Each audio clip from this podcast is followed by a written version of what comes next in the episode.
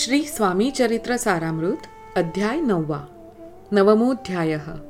श्री गणेशाय नमहा घरोघरी स्वामी कीर्तने नित्य होती ब्राह्मण भोजने. स्वामी नामाची जप ध्याने अखंडित चालली. दिगंतरी गाजली ख्याती कामना धरुनी चित्ती. बहुत लोक दर्शना येती अक्कलकोट नगरात. ब्राह्मण क्षत्रिय वैश्यादिक शूद्र आणि अनामिक. पारसी यवन भाविक दर्शना येती धावोनी. यात्रेची गर्दी भारी सदा आनंदमय नगरी.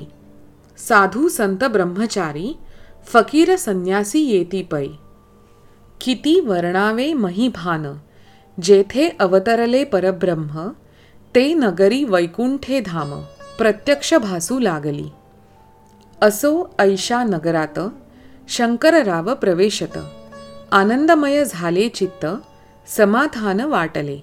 यात्रेची जाहली दाटी कैशी होईल स्वामी भेटी हे चिंता उपजली पोटी मग उपाय योजिला. जे होते स्वामी सेवक त्यात सुंदराबाई मुख्य. स्वामी सेवा सकळिक तिच्या हस्ते होतसे. तियेची घेऊनी गाठी शंकरराव सांगती गोष्टी करोनी द्याल स्वामी भेटी तरी उपकार होतील. व्याधी दूर करावी म्हणून विनंती कराल स्वामी चरणी तरी आपणा लागोनी द्रव्य काही देईन. बाईंसी द्रव्य लोभ पूर्ण आनंदले तियेचे मन म्हणे मी इतुके करीन दोन सहस्र रुपये द्याल की. ते म्हणती बाईसी इतुके कार्य जरी करीसी तरी दहा सहस्र रुपयासी देईन सत्य वचन हे बाई विस्मित झाली अंतरी. ती म्हणे हे सत्य जरी तरी उदक घेऊनी करी संकल्प आपण सोडावा. शंकरराव तैसे करीती बाई आनंदली चित्ती म्हणे मी प्रार्थुनिया स्वामींप्रती कार्य आपुले करीन.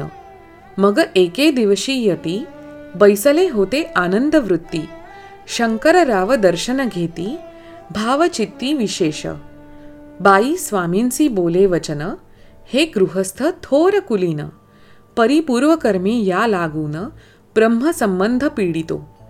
तरी आता कृपा करोनी मुक्त करावे व्याधी पासोनी. ऐसे ऐकता वरदानी समर्थ तेथोनी उठले. चालले गावा बाहेरी आले शेखनुराचे दर्ग्यावरी. शंकररावही बरोबरी त्या स्थळी पातले. यवन स्मशानभूमीत आली यतिराज त्वरित. एका नूतन खाचेत निजले छाटी टाकोनी. सेवेकरी शंकररावासी म्हणती लीला करुनी ऐशी. चुकविले तुमच्या मरणासी निश्चय मानसी धरावा. काही वेळ गेल्यावरी उठली समर्थांची स्वारी. शेखनुराचे दर्ग्यावरी येऊनी पुढे चालले. शंकररावे तया दिवशी खाना दिधली फकीरासी आणि शेखनूर दर्ग्यासी एक कफनी चढविली. मग काही दिवस लोटत खामी राज आज्ञापीत बारीक वाटुनी निंबपत्र दहा मिरे त्यात घालावी. ते ख्यावे हो औषध तेणे जाईल ब्रह्मसंबंध. जाहल्या स्वामीराज वैद्य व्याधी पळे आपणची. स्वामी वचनी धरुनी भाव औषध घेती शंकरराव तयासी आला अनुभव दहा दिवस लोटले. प्रकृतीसी आराम पडला राव गेले स्वनगराला. काही मास लोटता तयाला ब्रह्मसंबंधे सोडिले. मग पुन्हा आनंदेसी दर्शना आले अक्कलकोटासी. घेऊनी स्वामी दर्शनासी आनंदित जाहले. म्हणती व्याधी गेल्यानंतर रुपये देईन दहा सहस्त्र ऐसा केला निर्धार त्याचे काय करावे? महाराजा आज्ञापिती गावाबाहेर आहे मारुती तेथे चुने गच्ची निश्चिती मठ तुम्ही बांधावा. ऐशिया एकांत स्थानी राहणार नाही कोणी. ऐसी विनंती स्वामीचरणी कारभारी करिताती. परी पुन्हा आज्ञा झाली. मठ बांधावा त्याच स्थळी. भुजंगादिक मंडळी दाखविली जागा तयांनी. सर्वानुमते तेथेची मठ बांधिला चुने गच्ची कीर्ती शंकररावांची अजरामर राहिली. अगाध स्वामी चरित्र तयाचा न लागेची पार. परी गंगोदक पवित्र अल्पसेविता दोष जाती. श्रवणी धरावा आदर तेणे साधिती इह परत्र. जे झाले स्वामी किंकर विष्णू शंकर वंदिती त्या. श्री स्वामी चरित्र सारामृत नाना प्राकृत कथा संमत सदा परिसोत भाविक भक्त नवमोध्याय गोडहा. श्री स्वामी राजार्पणमस्तु शुभम भवतु श्रीरस्तु. हा होता श्री स्वामी चरित्र सारामृतातील नववा अध्याय. तुम्हा सर्वांना रामनवमीच्या शुभेच्छा. प्रभू रामचंद्र म्हणजे मर्यादा पुरुषोत्तम. लहानपणापासून आपण रामायण अक्षरशः जगत आलोय.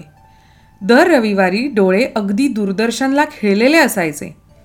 गदिमांनी सुद्धा गीतरामायणातून रामायण आपल्या सर्वांच्या ओठावर रुळवले. गदिमांनी सुद्धा गीतरामायणातून रामायण आपल्या सर्वांच्या ओठांवर रुळवले. रामजन्म वनवास भरतभेट सीताहरण हनुमान भेट लंकादहन आणि रावणवध. परंतु ह्याही पलीकडचा राम आहे आणि तो म्हणजे राजा रामचंद्र. एक न्यायप्रिय प्रजावत्सल राजा. असं म्हणतात की त्यांनी पहिल्यांदा भारतखंडामध्ये रामराज्य स्थापन केलं जिथे आबालवृद्ध खूप आनंदी आणि समाधानी जीवन जगत असे. सतयुगातलं हे रामराज्य आज कलियुगातही निर्माण होऊ शकेल का? तर होय. विज्ञान तंत्रज्ञान आणि संस्कृतीचा उत्तम समतोल ज्या ठिकाणी साध्य केला जाईल तिकडेच हे रामराज्य स्थापन होईल. पण ह्या युगात राजा इतकीच प्रजेचीही जबाबदारी आहे असा समाज निर्माण करण्याची. जय श्रीराम. श्री स्वामी समर्थ.